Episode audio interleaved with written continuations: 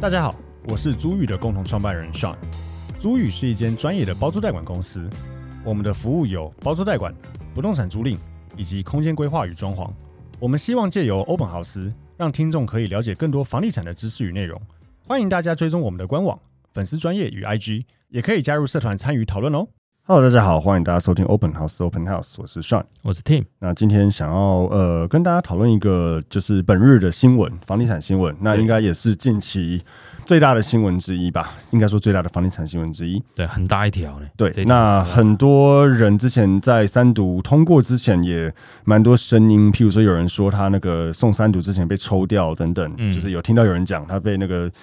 没有列入这个三读的法案之中，那被抽掉，各种可能是不是建商的动作，诸如此类。不过无论如何，呃，今天是这个二零二三年新的一年的一月十号，嗯，然后确定这个平均地权呃平均地权条例修正法案啊，确定已经三读通过。那他他要做一点小小的微幅修正，但就是通过了。对对，就是三读了，三读了，除非。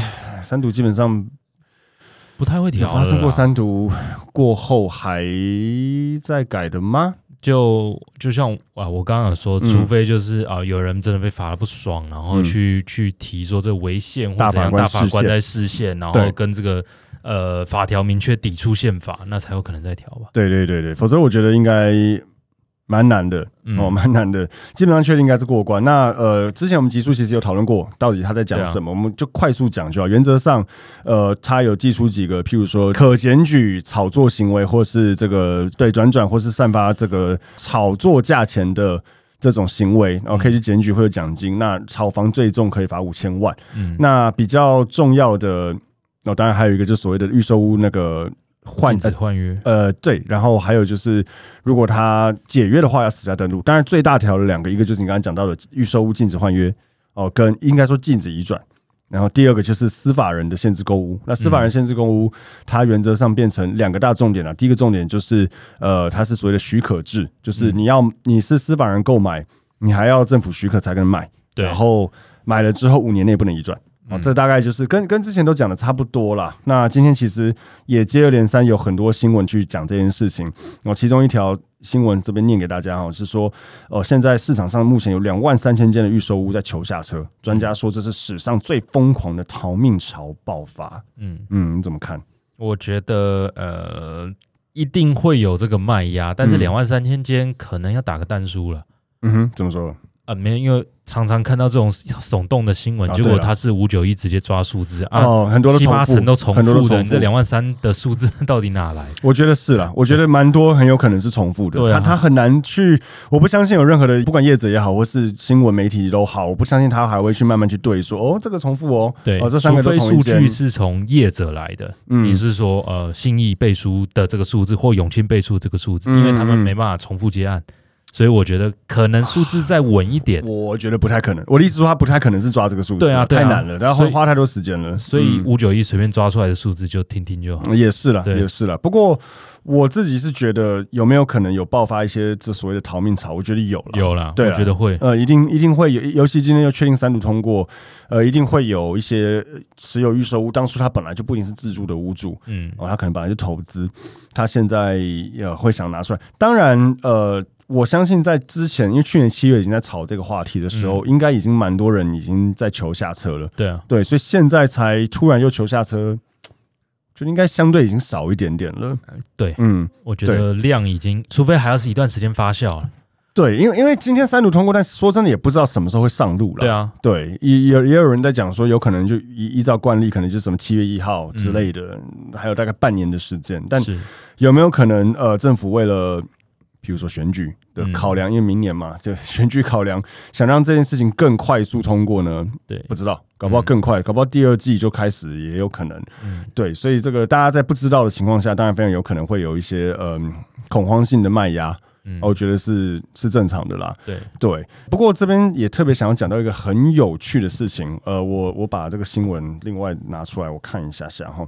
然后这也是今天一些比较有认真在看的一些细节细节的部分的话，就是有讲到一个，我找一下哦。好，有，呃，他其实这这这个是《工商时报》的一个文章啦，他写的很长，就是在大家如果有兴趣的话，基本上可以找说他这个所谓的《平均地权条例修正案三读五问答解析》。嗯，哦，今天今天下午的一一个文章，那里面当然讲很多，但它里面有个我觉得蛮大的重点，也是呃我们自己一些业界内部人士有在讨论的东西，就是到底会不会溯及既往？嗯，哦，那我在看这个文章的时候，它里面有讲到关于司法人购物的部分哦，因为它是在司法人。他的问题是会不会对都更跟围老案件有影响？嗯，我自己是觉得会啦。先讲这个问题，因为这件事情会变成很多小建商。之前我们有讲过，很多小建商他杠杆玩不他。已经开很大的杠杆情况下，他不敢这样玩了，因为你你很难预售，因为不好卖。对啊，不好卖。对，你没有那么多钱嘛。对对对，所以会变成这样。但就变成说，一些可能自己在都跟或围绕也好，一些比较小的建商或者什么的，甚至自立自建的，嗯，会不会呃因此而变得很难推？嗯、我觉得是有可能的。对，哦，有可能的。然后现在工又那么贵。工期也拉长，对，所以有可能。那反正他在问这个问题里面，下面呃有一条特别讲到说，内政部强调修法将不溯及既往，业者如在修法施行前已签订契约出售住宅给司法人，哦，在修法施行后不受许可限制，也就是说。呃，修法前我已经卖给司法人，不会说修法后突然就上路之后突然又说哎要变许可制，没有，他已经卖给他了，即便还没交屋。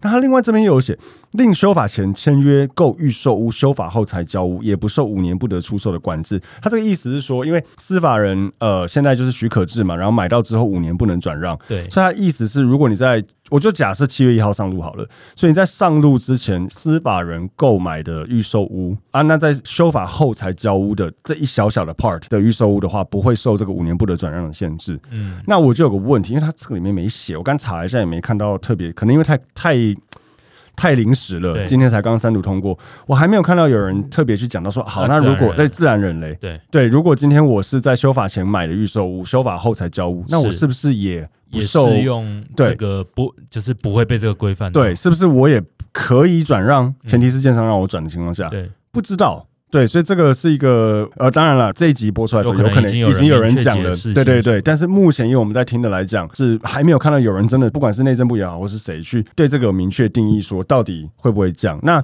我觉得会有差，这个才是大众，这个很重要，因为如果溯及既往，代表说只要上路后。你现在是持有，你现在还没有交屋的，对，全部都不能转了，对，可能就很恐怖了。对，你的对差超多，对，差超多。那如果你只是单纯上路之后才买的，嗯，就不能移转的话，我觉得至少就大家至少有个怎么讲，不会打到以前的那些人。对，就是变成说，好，假设七月一号上路，那我在七月一号以后要买预售，就会考量到，哎，我买了就不能转让哦。对，可是如果溯及既往，你现在。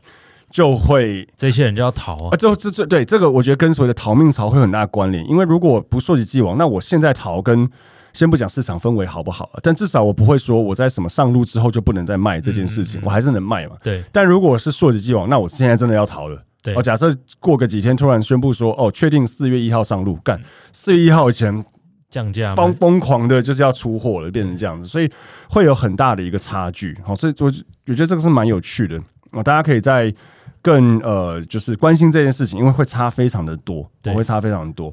那另外呃，也有一则新闻讲说，房仲分析吼，就是会出现所谓的呃资金会去两个地方，一个地方是去这个所谓的中古屋，嗯，哦中他他这边是写说中古屋，他觉得价格会变高了，但但我觉得不会，我是不相信，对啊，嗯，我是我是觉得要变高的。对，我是觉得不会变高，因为呃，整整个市场氛围真的很悲观，然后再加上升息等等的。不过呃，这边也有另外一个建商老板，我就不说是谁，他有讲到说他觉得。当然可以想象，就业界的一些人是对这个是很不开心的。对，当然哦，那他就有讲到说，他觉得这件事情完全不合理，他他他不觉得这样子会，因为张金二有讲说，他觉得这件事情会让台湾的房市变得比较健全、比较健康啊。对，然后当然业者就是说他不觉得，他觉得这个东西完全没有用啊，因为那个那个某建商老板就讲的很直接，他说就算房价跌个两成三成也不会买不起，对，也不会让年轻人买得起房子。那张金二显然就觉得，哎，会会健全，会把房子留给真正需要的人。他是、嗯、好像这句话不是他讲，但意思是差不多的。嗯，觉得嘞。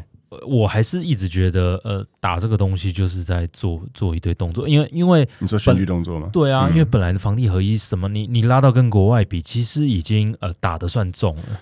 对了，没有特已经算没有轻重了。那你真的要去呃对不动产下手，你要做的应该不是这一块去绑这些预售，而是针对于。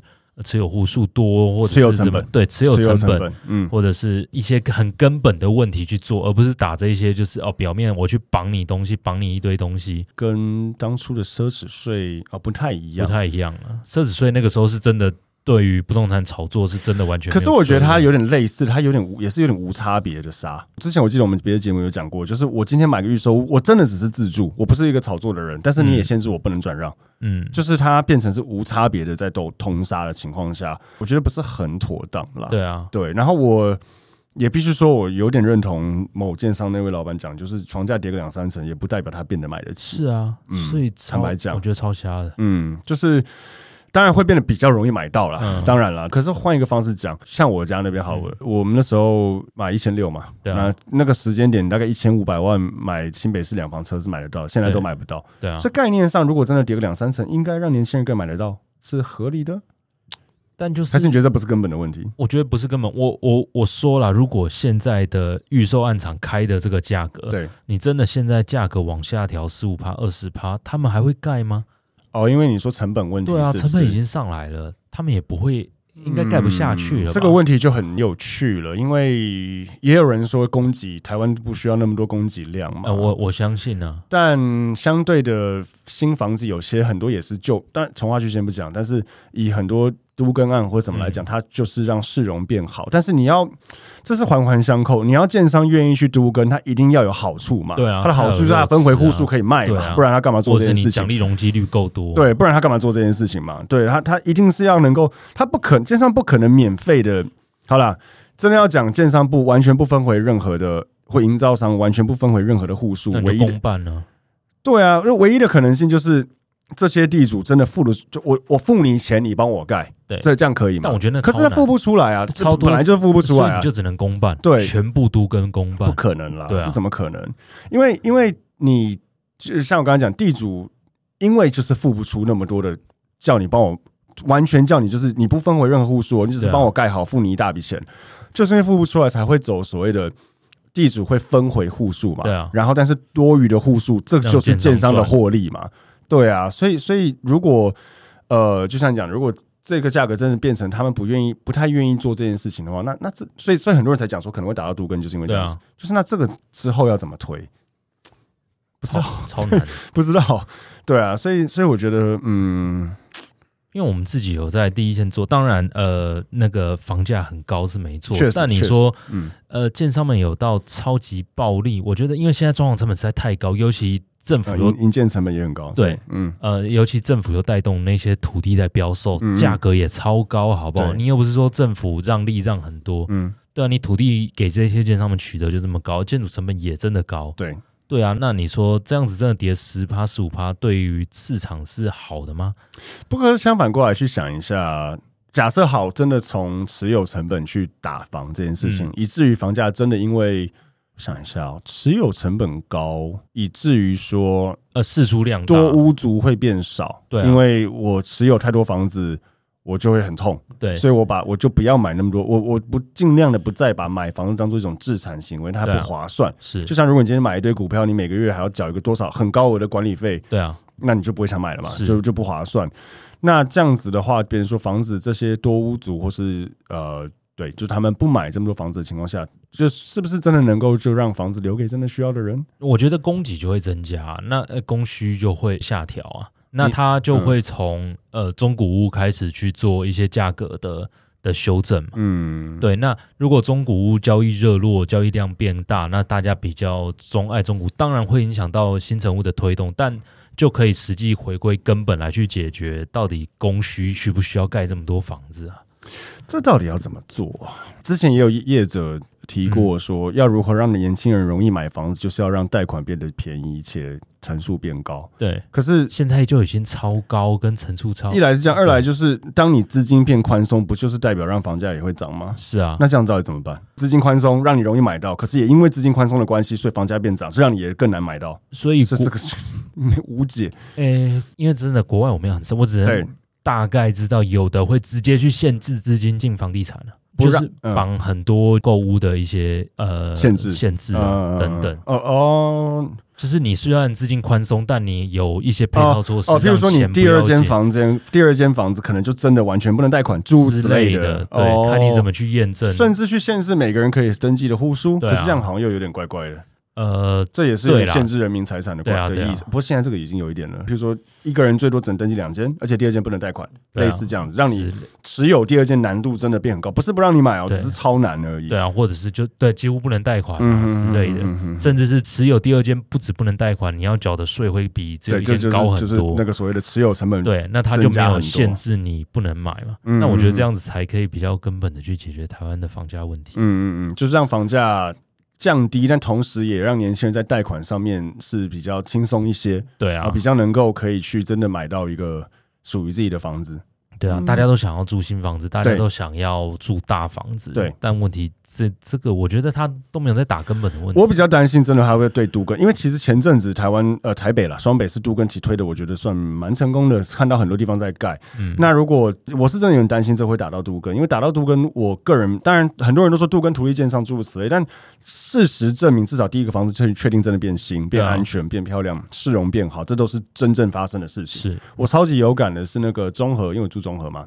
我老婆他们老家附近有一栋新一代销在卖，我一时间忘记叫什么了。他那边本来是一个大街库，都是很旧很旧的公寓，全部打掉，还没盖起来。可是你光它打掉，然后变成一个很厉害的展示中心放在那边，就觉得我看这边未来盖起来那个感觉完全不一样，完全不一样。包括像也是他家附近，就是有一个本来是汽车旅馆，地打掉，然后现在变那个。好像是汉皇盖，清河很有名，嗯、就是什么汉什么中和帝王，就是也是就是让，整个市容是真的会变好。对啊，对，那老房子变新变安全，台湾地震又多，嗯，所以如果让都更真的停顿或怎么样的话，好像真的不是一件好事。当然，对，好像不是一件好事。所以，呃，可能希望可以透过我们的力量，或是听众，当然听众如果有别的。不一样的看法，欢迎帮我们在底下多留言给我们说，哎，他觉得，比如说你觉得这样子真的是太棒了，这样才能打到房价，你们都在乱讲，OK 也可以，可以 可以欢迎对欢迎一些对对对，嗯，那或是你们也有觉得说，哎，这个应该多一些，应该是不是政府要想清楚一点再来推动三读这件事情的话，是我我觉得大家可以多讨论一下。虽然这件事情讲了很久，但是。后来还是原封不动的那个三读通过，然后就是两方的正反面的那个很激烈了，所以这个我们就再观察未来的市场会怎么样。我觉得打房已经有点变成类似在政治正确，它不一定只有政治都是对啊，对，就是啊不打好像你就是在图利别人。我我先讲没有任何政治立场了，但是不管是哪一党都有在炒房子了，这就是人性嘛。对，因为台湾的土地的政策，应该说一直以来的规矩就是这样子。对啊，这个的获利不用课税很多呢。对啊，持有超多股票，你要缴的税反而多很多。这就是人性。对啊，那只是说，我不知道这样讲好不好。但是你说真的，哪一党有特别真正真正的特别关注居住正义吗？我不太确定。我我反而真的担心他是完完全全被拿来做选票操作。对啊，对，因为我明年要选举。所以我现在赶快推，嗯，啊，明年选上之后，因为我常讲嘛，投票是多数决，我不管你再有钱，我就是要讨好大众的人才是重点嘛，所以。我讨好大众的人，现在有什么反对风声没关系，反正我先选上之后，我再来挑。反正我选上，你拿我没辙。而且重点就是，我我刚刚讲的，他打这个就是哦，我有在打喽。但实际上，你说真的，对房子很多的人有没有打到？其实也没有打到，或是说他可以保护他那些呃，既有的啊，保护自己的，保护自己的一些人之类的。当然，有一些建商，我相信也是呃，怎么讲呢？就是。推动这个东西的党一定也有，我也是跟一些讲个最直接的啦。我们以前的前东家是号称就深绿嘛，对啊，对嘛，所以还是会有一些这种嗯，怎么讲，一打到自己人的感觉了。啊、但是就像你讲政治正确，他还是必须要。呃，打给人家看，对，打给人家看。那说真的，以我们是业者，第一个我们是做租的为主，所以房价高与低，我们没有太大的嗯在意。租金会慢慢的跟上，但实际上租金还是跟薪资比较挂钩在一起。对，那当然你说我们自己持有的房子会涨会跌，会不会影响我们的资产？会啦，但我们都自住嘛，我们也没那么多。对，没对，我们也没那么多。然后我们都自住的情况下，说真的涨跌对我们来讲没有太大的影响。嗯，那房价跌让更多人买得起，说真。真的，我是觉得好啊。嗯嗯，对，而且我也常说，中介没有那么在意房价的涨跌了。对啊，他在意是量，他要成交，不是成交很贵。是，对我帮你多卖一瓶十万二十万，对他来讲不会多赚多少钱，那钱又不是他赚走，所以没有成交就是没钱。对，所以他也他们中介也没有那么在意这个，他要的是成交量。